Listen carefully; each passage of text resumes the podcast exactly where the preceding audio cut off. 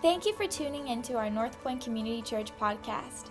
Wherever you are in your faith journey, we pray that as you listen to this message, you will be encouraged and empowered.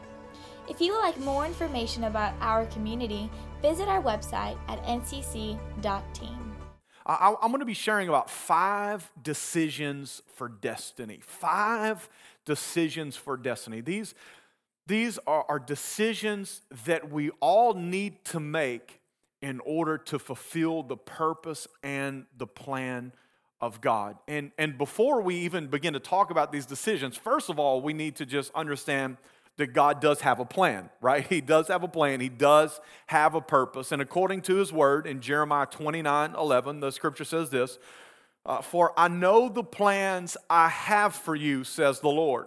They are plans for good and not for disaster, to give you a hope and a future. Okay, come on, just, just, just say that to yourself right now. Say, God has a plan. You're just telling yourself that God has a plan. And say, it's a good plan. It's for, He's to give you a hope, He's to give you a future. Okay, that, that's what God has for us. We need to know God has a plan, there is a purpose for our lives. Actually, Ephesians chapter 2, uh, verse 10, in the Amplified version of the Bible, says this for we are his workmanship, okay? His own masterwork, a work of art. That is who we are. We are the masterpiece of God. We are his creation, his workmanship, created in Christ Jesus, the scripture says, reborn from above, spiritually transformed, renewed, ready to be used for good works which God prepared for us beforehand, taking paths which He set so we would walk in them, living the good life which He prearranged and made ready for us. Come on, not only did God create you and craft you, God also created and crafted your pathway. He made you. You are the work of His hands. You were created brand new in Christ Jesus. But He didn't stop there and just say, Hey, I hope you can figure out the path. I hope you can walk it. No, He said, I made you and I created the pathway for you to walk, and I created that pathway before you ever got to the place that you are right now. See, that's how good and faithful God is. God God made us and He made the pathway. So, so we know that God has a plan for our life. God has a destiny for each and every one of us to walk into. But here's the thing you have to walk into it.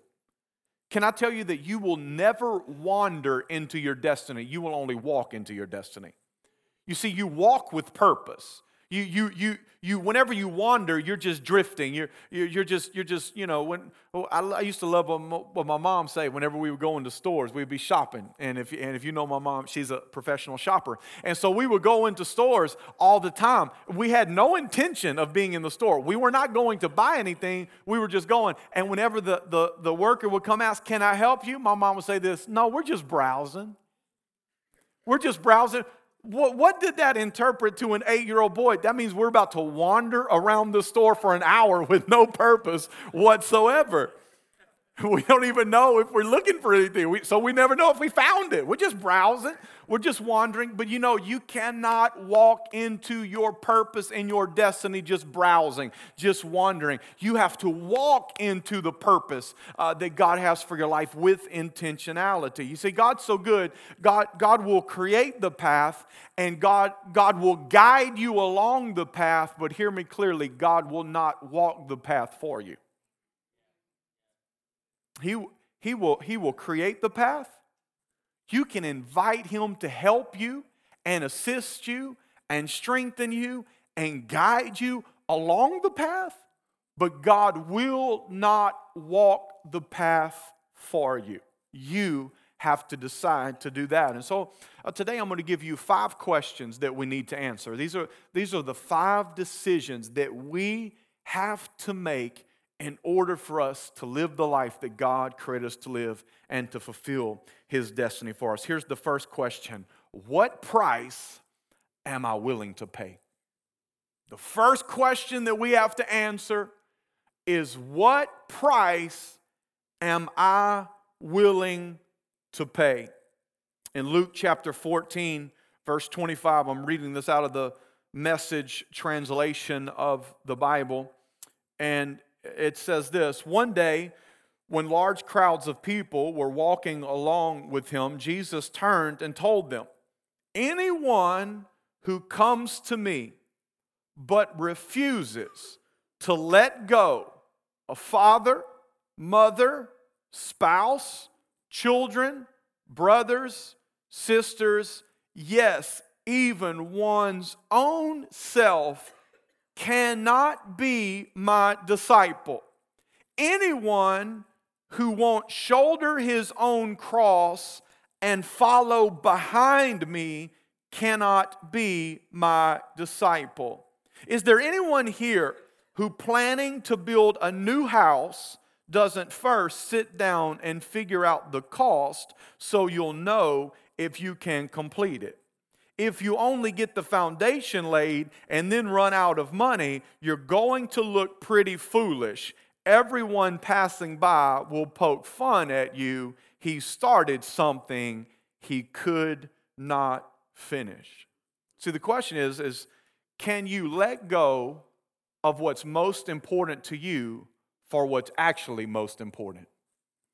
Can you let go? Is what Jesus is asking here. Can you let go of what's most important to you for what's actually most important? Because Jesus says here if you're going to follow me, you have to be willing to let go of everything in your life. And he says here, even your own self even your own desires, even your own dreams, even your own opinions and your own way. Jesus says, if you are going to follow me, then you must be willing to pay the price of being my disciple. And he says, because if you're not willing to pay that price, you might start out on the journey, but you didn't really count the cost. You didn't really know that it was going to cost you everything. You didn't really know that you were going to have to go all in with Jesus, and that meant forsaking everything else in your life. And so, the first question that we have to answer is Am I willing to pay the price for my destiny? You see, this, this decision needs to be made in the beginning of the journey. It has to be made in the beginning of the journey. You don't make this decision when you get to the adversity, you answer this question for the adversity. You, you, don't, you, don't, you, you don't make this decision whenever you get to the fork in the road. You don't ask yourself this question when you are in the middle of the fight. No, you ask yourself this question and you make this decision before the journey begins because you're making this decision for the adversity. You're making the decision now for the trouble that is to come. You're making the decision now because you know there is going to be a trial that you encounter. And when you encounter that trial, that's not the time to ask this question. I answered this question years ago, so when I come to the adversity and I come to the trial, I have already already answered it. I am willing to pay the price for what's actually most important. See, there was a time when Jesus had lots of followers, and Jesus was talking about himself, and he was saying, I'm the living water, and I'm the true bread that came down from heaven. And everybody was cool with that. Good teaching. Yeah, living water. Woo, true bread. Yes, Jesus. But then Jesus flips the script. He says, if you're going to follow me, that means you're going to have to eat my flesh and drink my blood. John 6, 66 says this After this, a lot of his disciples left. I mean, oh, we, we were cool with the whole living water and true bread of heaven. That okay, we, we could work our way through that, but now you're talking about eating your flesh and drinking your blood, and we don't fully understand that. How many of you know sometimes we get caught up trying to understand things that we could never understand in the first place? They, they couldn't understand in that moment what Jesus was saying, but now we understand it. We understand that Jesus was just talking about communion. You have to be willing to eat my flesh and drink my blood to be a part of this covenant. You got to make a commitment for the covenant. It says, after this, a lot of his disciples left. They no longer wanted to be associated with him. Then Jesus gave the 12, his 12 disciples, those that were closest to him, their chance. And he said, This, do you also want to leave? Saying, hey, now's your opportunity. They're all walking. This is a tough teaching. This is a difficult teaching. That's what they were all saying. This is too tough. This is so difficult. And they begin to separate themselves from Jesus, saying, ah, this, is, this is too much. I, he, he, maybe he's not who we, we thought he was by, by what he's saying right now. They begin to separate themselves. So Jesus looked at the 12 and said, hey, do you want to go with them? Now's your chance. Everybody else is leaving. You can leave too. But Peter replied this Master, to whom would we go? You have the words of real life, eternal life. We've already committed ourselves confident that you are the Holy One of God. What was Peter saying? Peter was saying, We've already made a decision. We've already answered that question. We are willing to pay the price. History tells us that 11 of the 12 disciples would, would be martyred. 11 of the 12, only John would not be martyred. They, they would give their life being crucified, being crucified upside down, being thrown off of the highest point of the temple. They would give their life. What would they do? They would pay the ultimate price. Why? Because they decided a long time ago here in John chapter 6, we see evidence of it. When everybody else was leaving, they said, We don't have anywhere else to go. You are the one that changed our life. You are the one that gives us real real life. We know that the water that you give, it is living water, and the bread that you serve, it is true bread. And we might not understand everything that you're saying, and we might not understand how this is all going to play out, but we are willing to pay the price to be associated with you. We are willing to pay the price to follow you. We have already made that decision. So it doesn't matter who leaves us, and it doesn't matter what threat is given to us. We are not going to turn our backs on you. We are going all the way with you you, we've already made that decision. See, the only way you get to your destiny is when you make this decision. Am I willing to pay the price? We don't want to be the people that start well but don't finish well. We don't want to be the people that lay a good foundation, but then we never build anything on it. And people are walking by and they're saying, Isn't that the person that said they were going to serve God, that they were going to live for God? Isn't that person that said they were going to change their life? Isn't that the person that said they were going to go on this journey? Isn't that the person that said they were going to build the kingdom of God? Isn't that the person? Well, I haven't seen any action over there. I haven't seen anything going. We don't want to be those people. We want to be people that start the journey and finish the journey because we were willing to pay the price. Your destiny demands that answer. Here's the second question that we have to ask ourselves is this What foundation am I willing to lay? What foundation? Not just what price am I willing to pay, but what foundation am I willing to lay? In Luke chapter 6, verse 46, once again in the message translation, it says this Why are you so polite with me? This is what Jesus says, always saying, Yes, sir, and that's right, sir but never doing a thing I tell you. These words I speak to you are not mere additions to your life, homeowner improvements to your standard of living. They are foundation words, words to build a life on. If you work the words into your life, you are like a smart carpenter who dug deep and laid the foundation of his house on bedrock. When the river burst its banks and crashed against the house, nothing could shake it because it was built to last. You see, Jesus' words are not intended for mere modification, but they are intended for our foundation. You see, his, his, words are not just something that, that we take and they are, they are additional things. They're not additional things, they're foundational things. They're, they're not things that you just get to pick and choose. It's not, it's not the, it's not, Jesus is not the Chinese buffet, okay, where you get to skip over that and take a little bit of this and, and you, you don't want any of that, but you'll take a lot of that. That's not the way Jesus says, hey, these words of mine, they are all foundational. They are all foundational. They are foundational words. And uh, and, and then Jesus says, the, the smart carpenter, it says there, the smart carpenter dug deep. Smart carpenter dug deep. Well, you are building your life.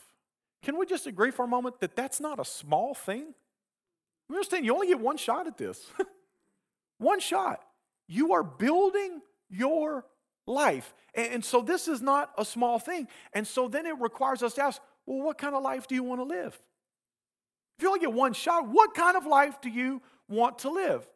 Because here's the truth this morning. You want to write this down. The more abundant you want your life to be, the more anchored your foundation needs to be. The more abundant you want your life to be, the more anchored your foundation needs to be. What foundation are you willing to lay. And if you want an abundant life, if you want a life that is thriving and flourishing, if you want a life that influences and makes an impact, if you want a life that builds the kingdom, if you want a life that is going to give you a healthy family, if you want this life, if this is the kind of life you want to build, then you have to ask this question What foundation am I willing to lay? Because laying the foundation is not easy. It's not easy to lay a great foundation. You know, the, the giant redwood trees uh, there in Northern California, they, they can grow 350 feet tall. That is mind blowing. that, that's a football field tall. That's 100 yards, 100 yards tall. These trees, these trees can grow. And it's interesting about their, their roots is that uh, their roots, and some of these trees, the roots do not go any deeper than six feet. 350 feet, and they're a football field high, but they don't go any deeper than, than six feet. But they can stretch out from the tree up to 100 feet in every direction around the tree. So these roots go out. So if you just go from, from left to right, you're talking 200 plus feet, these roots are going out to be able to sustain the tree. Now, how many understand when those roots are going out 200 feet, on 100 feet on each side, how many understand that they are pushing through some adversity? They are having to push through some difficulty. They're pushing down six to eight feet into the ground and pushing out 100 feet on every side. It's not that the ground just goes, oh, hey, giant redwood tree, come right this way. We'll make room for you. That's not what happens, and that's not what's going to happen for your foundation either. He says, you got to be willing to dig dig out the foundation. You don't just get to say, man, I would love to build a, life, a great life, and all of a sudden life just goes, whoop, here's a beautiful foundation for you to build whatever you want on. No, you have to be willing to do the hard work of digging out the foundation to build the life that you want to build. You see, your foundation is what makes your elevation possible. It's your foundation. So, how high do you want to go in life? How high do you want to go? What do you want to accomplish for God? What do you want to what do you want to achieve? When you stand before God, what do you want God to say to you? Okay, how high do you want to go? Well, when I answer that, my elevation tells me about my foundation. The higher I want to go, then the more I got to dig. The more I got to be willing to build that foundation. And can I tell you one more thing about the foundation? Building a foundation is not a one time thing. This is not, I came to Jesus 12 years ago and I built a foundation because this is what Jesus says when you work these words into your life. I've been preaching for 22 years now. There are still things that I'm working into my life right now. Why? Because God is wanting me to elevate in another area of my life.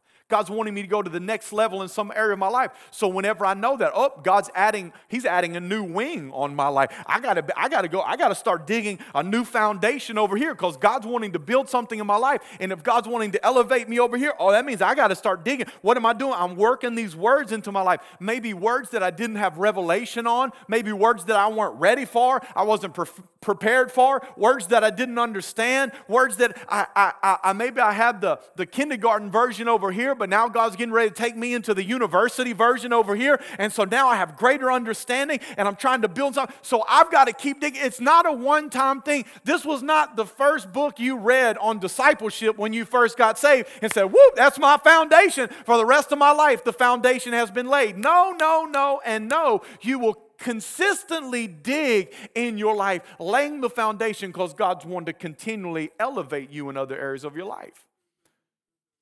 So, what foundation am I willing to lay in this season?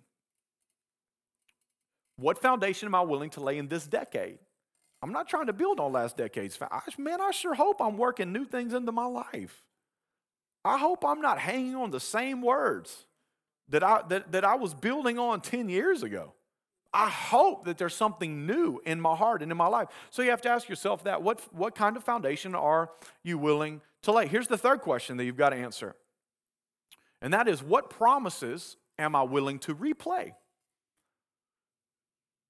What price am I willing to pay? What foundation am I willing to lay? And what promises am I willing to replay? Bible says this in Deuteronomy chapter 6 and verse 6. And you must commit yourselves wholeheartedly to these commands I am giving you today. Repeat them again and again to your children. Talk about them when you are at home and when you are on the road, when you are going to bed and when you are getting up. Tie them to your hands and wear them on your forehead as reminders. Write them on the doorposts of your house and on your gates. Okay, here, here's the, the, the interesting thing here is that uh, uh, God's telling them, hey, I, I want you to commit wholeheartedly to the commands that I'm giving you. These are the instructions that I'm giving you.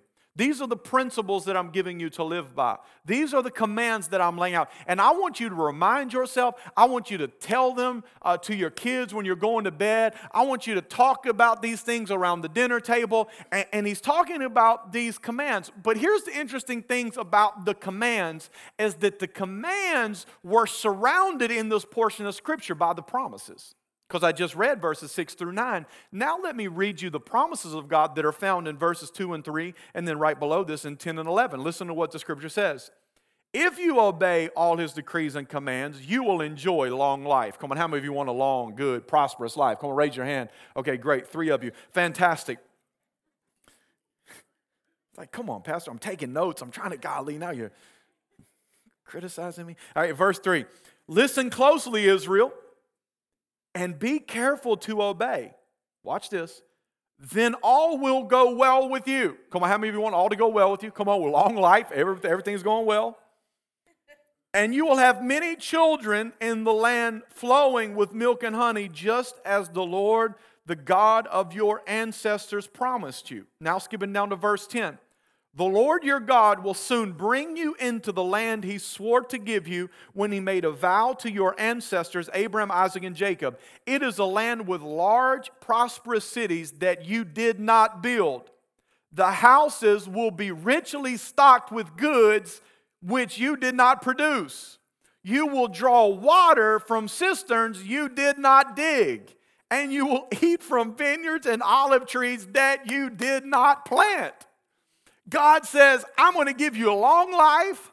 I'm going to give you a good life. I'm going to make sure that everything prospers from your children all the way down to, to, to the crops of your field. And he says, Not only am I going to make sure you prosper, he says, You're going to enter in, and there's going to be cities that you did not build, and they're going to be there for you. Not only that, you're going to go in and you're going to walk into houses that are stocked with stuff for you. You're going to drink water out of wells that you did not even dig. God's saying, That is the reward for you.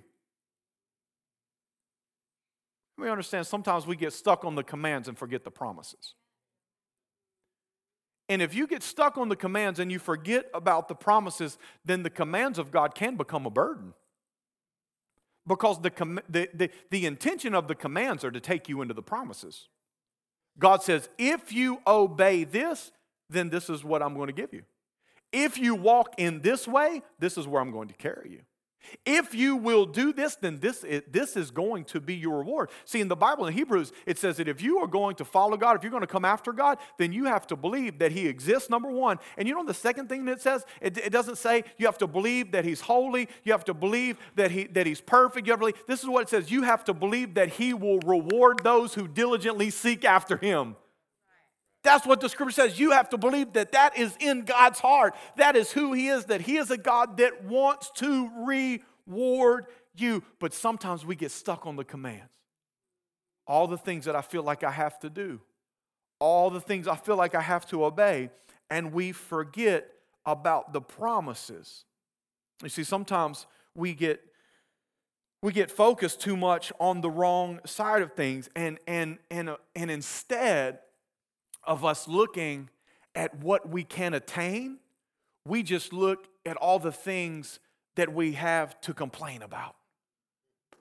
Instead of seeing, man, instead of seeing, whoo, man, there are gonna be houses that I didn't build vineyards that I didn't plant. Man, God's getting ready to take me into a place where my family's going to thrive, my family's going to flourish, my relationships are going to flourish, my business is going to flourish. Man, God's got something for me on the other side of this Jordan River, on the other side of this adversity, on the other side of this trouble, on the other side of this darkness. He's got a promise that He's laid out for me. And instead of seeing what I can attain, I just see all all the things that are going wrong, and I find myself complaining instead of attaining because I find myself focusing on the wrong things. I'm looking at the wrong side. I'm just looking at all the commands that He's given me. You know what that sounds like? Man, this is just so hard. You know what that sounds like? Man, this is just taking so long. Man, this just isn't what I thought it would be when you find yourselves focusing on the wrong things, you need to remind and replay the promises of God. Don't get stuck on what you have to do. Get stuck on what God said was possible, on what God said He would do for you. Remind yourselves of the promises. Let me just give you just a few things Jesus promised. Jesus promised you rest. That's what Jesus promised. Jesus said, Let the weary come to me and find rest. Jesus promised you peace. He promised you joy. He promised you eternal life and abundant life. Jesus promised you power. He said, I will send the Holy Spirit, and the Holy Spirit will be your power source. Those are promises that Jesus gave us. Now, we find other promises in the Word of God, promises like this that God will finish the work that He began in all of us, that nothing will ever separate us from the love of God that is in Christ Jesus, that we are more than conquerors, that we will find peace whenever we pray, that God is the one who will supply all of our needs according to His riches and glory, that He will give us comfort in the midst of our trials. So, whenever you encounter problems, you should echo promises. When you encounter problems, you should echo promises. When you encounter your problems, you should echo the promises that God has already spoken to you in His Word. Just be the echo. God has already said it. You know what it is whenever you stand in a cave or you know on a mountain, you go, hello, and he goes, hello, hello, hello, hello. It's just like coming back. And you know, that the echo is it's typically like a, a, mul- a, multiple echo. Well, that's what you need to do when you echo the promises of God. I encounter a problem and then I echo the promise of God. It's not just one time. I don't just say, I am more than a conqueror. I say, I am more than a conqueror, more than a conqueror, more than a conqueror, more than a conqueror. I say, God will finish the work that He began in me. God will finish the work. He began in me. He will finish the work. He began. I'm going to echo the promises of God whenever I encounter problems in my life. You know, I'm, I'm, I'm, I'm going to really blow somebody's mind this morning. Right here. It's about to happen. You're going to have to put the little emoji, you know, like the brain coming out the head. It's coming right now. God didn't give you his promises for decoration, he gave you his promises for declaration. God didn't give you his promises so that you could hang them on a wall to be seen by others. He gave you his promises so that they could be tattooed on your heart and spoken by you. God, God didn't give you his promises so people can come visit your house and eat dinner at your house and look up on your wall and see a beautiful, a beautiful painting that has the promise of God. God didn't give you the promise so you could hang it on your wall. He gave you the promise so you could tattoo it on your heart. So in the middle of a fight, in the middle of adversity, in the middle of your trial, you could echo the promises and you can say, He will not forsake me. He will not forsake me. He will not ab- he will not abandon me. He is with me even to the end of the age. He is with me even to the end of the age, the end of the age, the end of the age. He, he gave you his promises so that you could echo it in your moment of adversity. God's promises, they were specifically designed for your problems. His promises weren't designed for your good days. I'm understanding you don't need any promises when you're standing on top of the mountain. It's all beautiful. The promises are your reality in that moment, if you would. God's promises are specifically designed for your problem. So that whenever you find yourself in the midst of the greatest problem of your life, whenever you find yourself in the midst of heartbreak, whenever you find yourself in the place that you never thought you would find yourself, when you find yourself standing in the midst of bankruptcy, when you find yourself standing in the midst of divorce, when you find yourself standing in the midst of a failed business deal, when you find yourself in the midst of the loss of a child, when you find yourself in the midst of the worst pain of your life, that's when the God God's promises are the most valuable to you because He gave you the promises for the minute that you face your greatest problem, that you would know that He is with you. You would know He's empowering you. You would know that you are not alone, that He sees you, He's identified you, He hears you, and He is never going to leave you or forsake you, no matter how intense your situation is.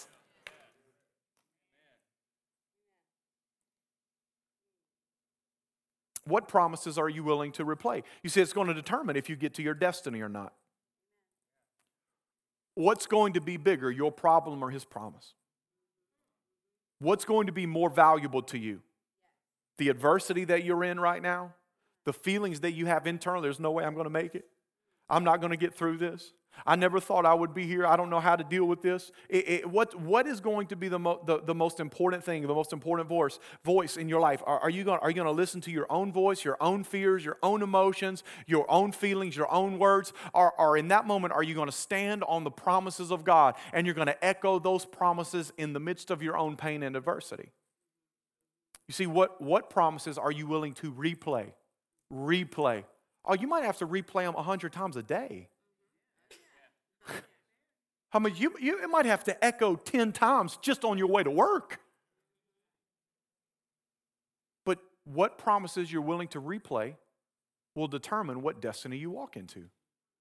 You've got to be willing to replay the promises of God. Here's the fourth question you have to ask yourself What prayer am I willing to pray? What prayer am I willing to pray? In John 17, Look at this bold prayer that Jesus prays. John 17, Jesus says, I'm, I'm praying not only for these disciples, talking about the ones that are there with him, but also for all who will ever believe in me through their message. How many billions of people that Jesus praying for right here, right? He's not just praying for his 12, his crew, his few. Okay, that's not, no, no, no. Jesus is praying for everyone who would believe the message. Okay, that, would be enough right there. I mean, that's a big enough prayer. He doesn't stop there. This is what he prays I pray that they will all be one. Knowing the problems that we would face with elitism and sexism and prejudice and racism, knowing all of the things that would potentially divide us with denominations and people and, and, and all these different things, knowing all of that is what just pray. God, God, and I pray that you would make them one. Woo, what a prayer. Not just make them one, then Jesus gives the clarifying statement Father, as you and I are one. Woo! Because we could define oneness the way that we, well, maybe Jesus was talking about we could just have a cup of coffee every now and then. Jesus says, no, make them one like we're one. Like, make them the same. Give them the same heart, the same attitude, the same love. Woo-hoo. This is a bold prayer. Just as you and I are one, as you are in me, Father, and I am in you, and may they be in us so that the world will believe you sent me. I have given them the glory you gave me so that they may be one as we are one. I am in them, you are in me. May they experience such perfect unity that the world will know that you sent me and that you love them as much as you love me. Jesus was praying this prayer for you. That you would know, listen to this, that you would know that God loves you as much as he loved his own son. Come on now. Come on. That's a big prayer. That's a bold prayer. You've been through some stuff. You've been through some junk. You, you, have, you have made some really bad. Jesus, Jesus never sinned. You sinned by, by the time you turned two. We, we are sinners. We've all been through it, but Jesus prayed for you. And Jesus' prayer for you was that you would know and that you would believe that the Father loves you as much as he loved his perfect one and only Son. Can we just take a moment and say that is a big prayer? That Jesus was praying for people that would exist 2,000 years after he prayed this prayer, that he was praying that we would be one. He defined one, that we would love each other the same way that the Father loved him, that we would know that's how God feels about us. Whew, that is a bold prayer. That is a bold prayer. And then let's go to James chapter 5. I just talked about this a couple weeks ago as we finished our series on grit and grace, but I want to read it out of the amplified version of the Bible. It says this Therefore, confess your sins to one another, your false steps, your offenses, and pray for one another that you may be healed and restored.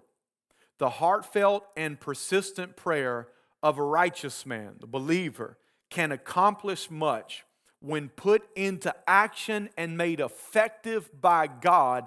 It is dynamic and can have tremendous power. Elijah was a man with a nature like ours, with the same physical, mental, and spiritual limitations and shortcomings. And he prayed intensely for it not to rain.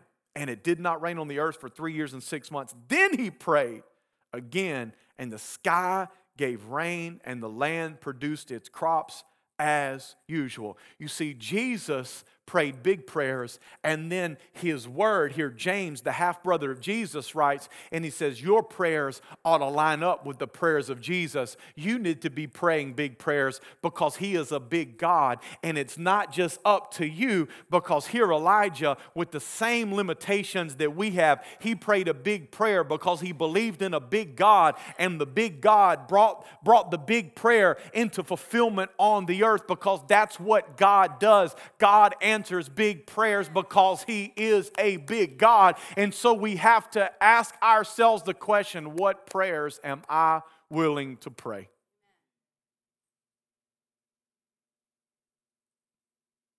What are you willing to dare to pray today? What are you willing to invite God to be a part of in your life today? You know, I've discovered this that if, if, you're, if you aren't praying for impact, you're probably not making it. If you're not praying for change, you're probably not seeing it. If you're not praying for courage, you're probably not getting it. So much power in our prayer, and sometimes, sometimes is what we feel. Sometimes, sometimes we feel that our destiny is waiting on our progress, but so many times de- your destiny is not waiting on your progress, it's waiting on your prayer. Because you could never grow enough to grow into the destiny that God has for you. You will never grow enough in your skill set, never grow enough in your character, never grow enough in your personality, never grow enough in your contacts. You will never grow enough to get where God ultimately wants you to go. You see, that's why we always say here that God has to bring His super into our natural. Yeah, should we work on, on, on the, the soil of our soul? Should we do what we can do? Absolutely. We ought to work day and night on the soil of our soul, but then we understand that there, eh, eh, there is another part of this. There is a miracle part of this, there is a divine part of this. It is the part where God brings His super into our natural. We have access into things that we could have never had access into, doors open that we could have never opened on our own, relationships are formed that we would have never been able to get into that room, but God opened up a way. And so it brings us to this question what prayers are you willing to pray? What prayers are you willing to pray? Because that determines the purpose and the destiny that you are actually going to live out. Here's the last thing as we close. Number five is this What belief am I willing to betray? What belief am I willing to betray? What price am I willing to pay? What foundation am I willing to lay? What promise am I willing to replay? What prayer am I willing to pray? And what belief am I willing to betray? You see, there's a belief in all of us, every single one of us. There's a belief in every single one of us that is holding us back. It's limiting our future. It's hindering our growth. It's suppressing our potential. It's smothering our productivity. And it's negating our influence. I don't know what, I don't know what it is for you. I don't know, I don't, I don't know what that limiting belief is for you, but but maybe it sounds something like this I'm not strong enough, smart enough, prepared enough, patient enough, godly enough, tough enough, fun enough, pretty enough, organized enough, creative enough. Maybe it sounds like this I'm too old, too young, I'm too strict, too nice, I'm too broken. I'm too perfect. I'm too ashamed. I'm too limited. I'm too quiet. I'm too loud. I'm too shy, too outspoken, too stressed, too cautious, too afraid, too nervous, too short, too immature, too intimidated, too optimistic, too damaged, too stretched, too fragile, too tired, too inconsistent, too boring, too busy. I'm too quick tempered. Maybe it sounds like this Who would listen to me anyway? What do I have to offer? Why would people follow me? How could I ever make a difference? These are beliefs that you need to betray. Sometimes the problem is with these beliefs that they've been around for so long that they've actually become friends. They've been with us for so long for some of us, these beliefs have been, uh, been, been around since we were four years old because it's something that mom or dad spoke over our life. It's something that an older sibling said to us, and we, we were just four or five years old. And, and, and that belief settled into our heart. And every moment we get in the presence of God and we're like, yeah, I'm going to believe for more. It's my year of expansion. But then we get out there and Monday shows up and the adversity of Tuesday shows up. And, and what do we revert back to? We don't revert back to the promises of God. We don't re- revert back to what His Word says. We revert back to what our mom and dad said. Or maybe it wasn't when you were four, maybe it was when you were 14 and you went out to make the eighth grade basketball team at your school and the coach cut you, and he didn't just cut you from the team, he actually cut you with his words. And then everybody laughed at you and made fun of you. And today you're 44, but you're still living under the limiting belief of what entered into your heart when you were 14 years old. See, it's time for us to betray those beliefs. It's time for you to betray those beliefs that have, that have convinced you that they're really taking care of you. I'm keeping you from embarrassing yourself again. I'm keeping you from failing again. I, am I, I'm kind of the guardrails of your life so that you don't ever think you're going to get out there and really become something only to find out that you're really not who you thought you were and you really are this. And so I'm just going to keep you living in this box. You see, we know what Jesus said. Jesus said that the enemy comes to steal, kill, and destroy. But most of the time, most of the time when we hear those words, we think more about our current battles and not our lifelong beliefs. But can I tell you, the enemy will use anything. He'll use tomorrow's doctor report or he'll use the words of your second grade teacher. The enemy doesn't care. The enemy will use your future failures or he'll use your childhood fears. It doesn't matter to him. He will use whatever he can use to keep your life from expanding. You see, there is some, there is some lifelong limiting beliefs in this room that need to be betrayed. You need to turn your back on those beliefs and you need to walk away. You, you, you, you, you've had those beliefs long enough. You know, I'm, I'm reminded of the story when the Apostle Paul got shipwrecked and he ended up in Acts 27 and 28. He ends up on an island called Malta and he was throwing some sticks on the fire. And, and there in the fire, a poisonous snake came out and it attached itself to his hand. And all the people sitting around there, they said, Wow, he escaped the storm and he escaped the sea, but justice is not going to permit him to live. This man must be a murderer because they knew that poisonous snake that was hanging. The people of the island knew this man's going to be dead in minutes. Bible says that Paul took that snake and he shook it off into the fire. And he just went about his business.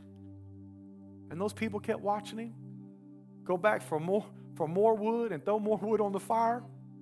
They kept seeing him laugh. They kept seeing joy. They, they kept seeing.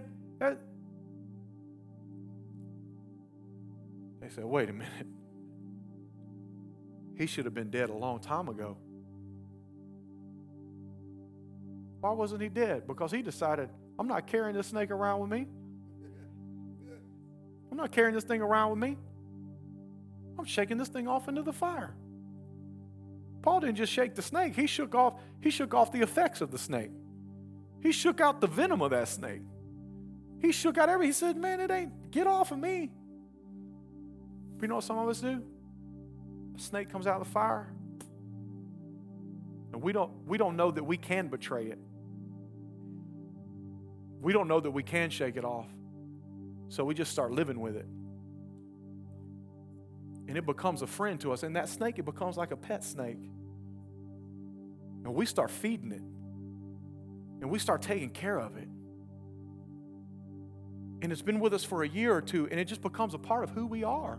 It, it becomes, we don't even notice. We don't even know that it's a snake anymore. It just wraps itself around our hand, and it's been there for so long, we don't even know that it's there. And we just start taking it, it, it, it wraps itself, and it just becomes a part of our identity, and it becomes a part of who we are. And, and, and we start answering questions off what the snake told us.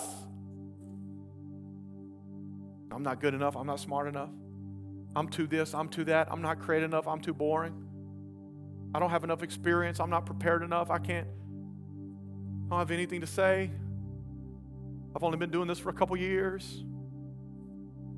I, I don't know what your belief is, but here's what I know I know you have one. I know you have one. I, I, I, don't care how long you've been serving God. I don't care how long you've been in the ministry. Eh, new limiting beliefs keep being exposed in my heart all the time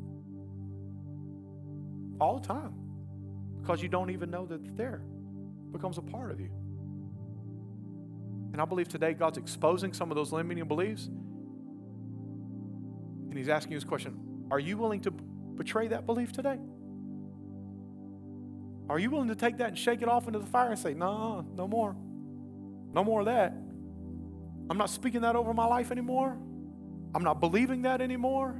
I'm not holding on to that anymore. The same way that Paul shook that snake off into the fire, I'm shaking off that old belief. I'm shaking it off into the fire of God. I'm shaking it off into the forgiveness of God. I'm shaking it off into the power of God. And I'm shaking off all the poisonous effects that come along with it. I am going to betray. And you know what? Maybe it's not one snake. Maybe, it, may, maybe you got a dozen snakes that have attacked. Maybe there are so many limiting beliefs in your life that you don't even see how it's possible that you could ever lead a small group. You don't see how it's possible that you could be a part of building the kingdom of God. You don't see how it's possible that anybody would ever listen to what you have to say. You don't see how it's possible how God could love someone like you or use someone like you. You don't even know because all of these snakes and limiting beliefs have just become such a part of your life. But today you say, I am willing to betray these beliefs so that I can have the purpose and the destiny that God has for me. Because you know what happened after Paul shook those things the fire? Miracles happened. They came to Paul and they started talking to Paul. They said, We got somebody, I mean, you didn't die from the poison. We got somebody sick over here. I don't know if you could do anything about it. Paul said, Oh, yeah, I, I can do something about that. Miracles started happening. But the only, the only way the miracle happened is because Paul was willing to betray a belief. He was willing to betray a belief because what they said, now listen, listen, listen, listen, listen, listen. What they said was actually true. The accusation was true. He's a murderer. Paul was a murderer. That's what the enemy does. The enemy comes to tell you where you screwed up. He's trying to reinforce that limiting belief. He's trying to point it back out to you. Oh, you remember, uh, you, you, you really weren't good enough. You really did fail. You really did embarrass yourself. No, you really did say that. You really did do what you promised yourself you would never ever do in your life. You actually did that. And, and you see, that's what they began to accuse him of. They began to accuse him and they said, He is a murderer. And he really was a murderer. But here's what Paul had learned to do with the accusations of the enemy. Here's what Paul had learned to do because he learned this that justice doesn't have the final word, Jesus has the final word. And when they say justice is not going to prevent him to live, he realized that in this situation, justice was powerless and Jesus was powerful. And so he shook off that old thing into the fire and he says, I'm not living under that old label. I'm not living under that old identity. I'm not living under that old accusation, that old condemnation and shame. I'm shaking it off into the fire. I'm going to let it die right here. I am betrayed betraying this limiting belief in my life. What are you willing to betray so that you can walk into the destiny that God has for you? I want you to stand. Here at North Point Community Church, we believe in creating Christ centered, culture changing community through the message of Jesus Christ. Thank you so much for your support.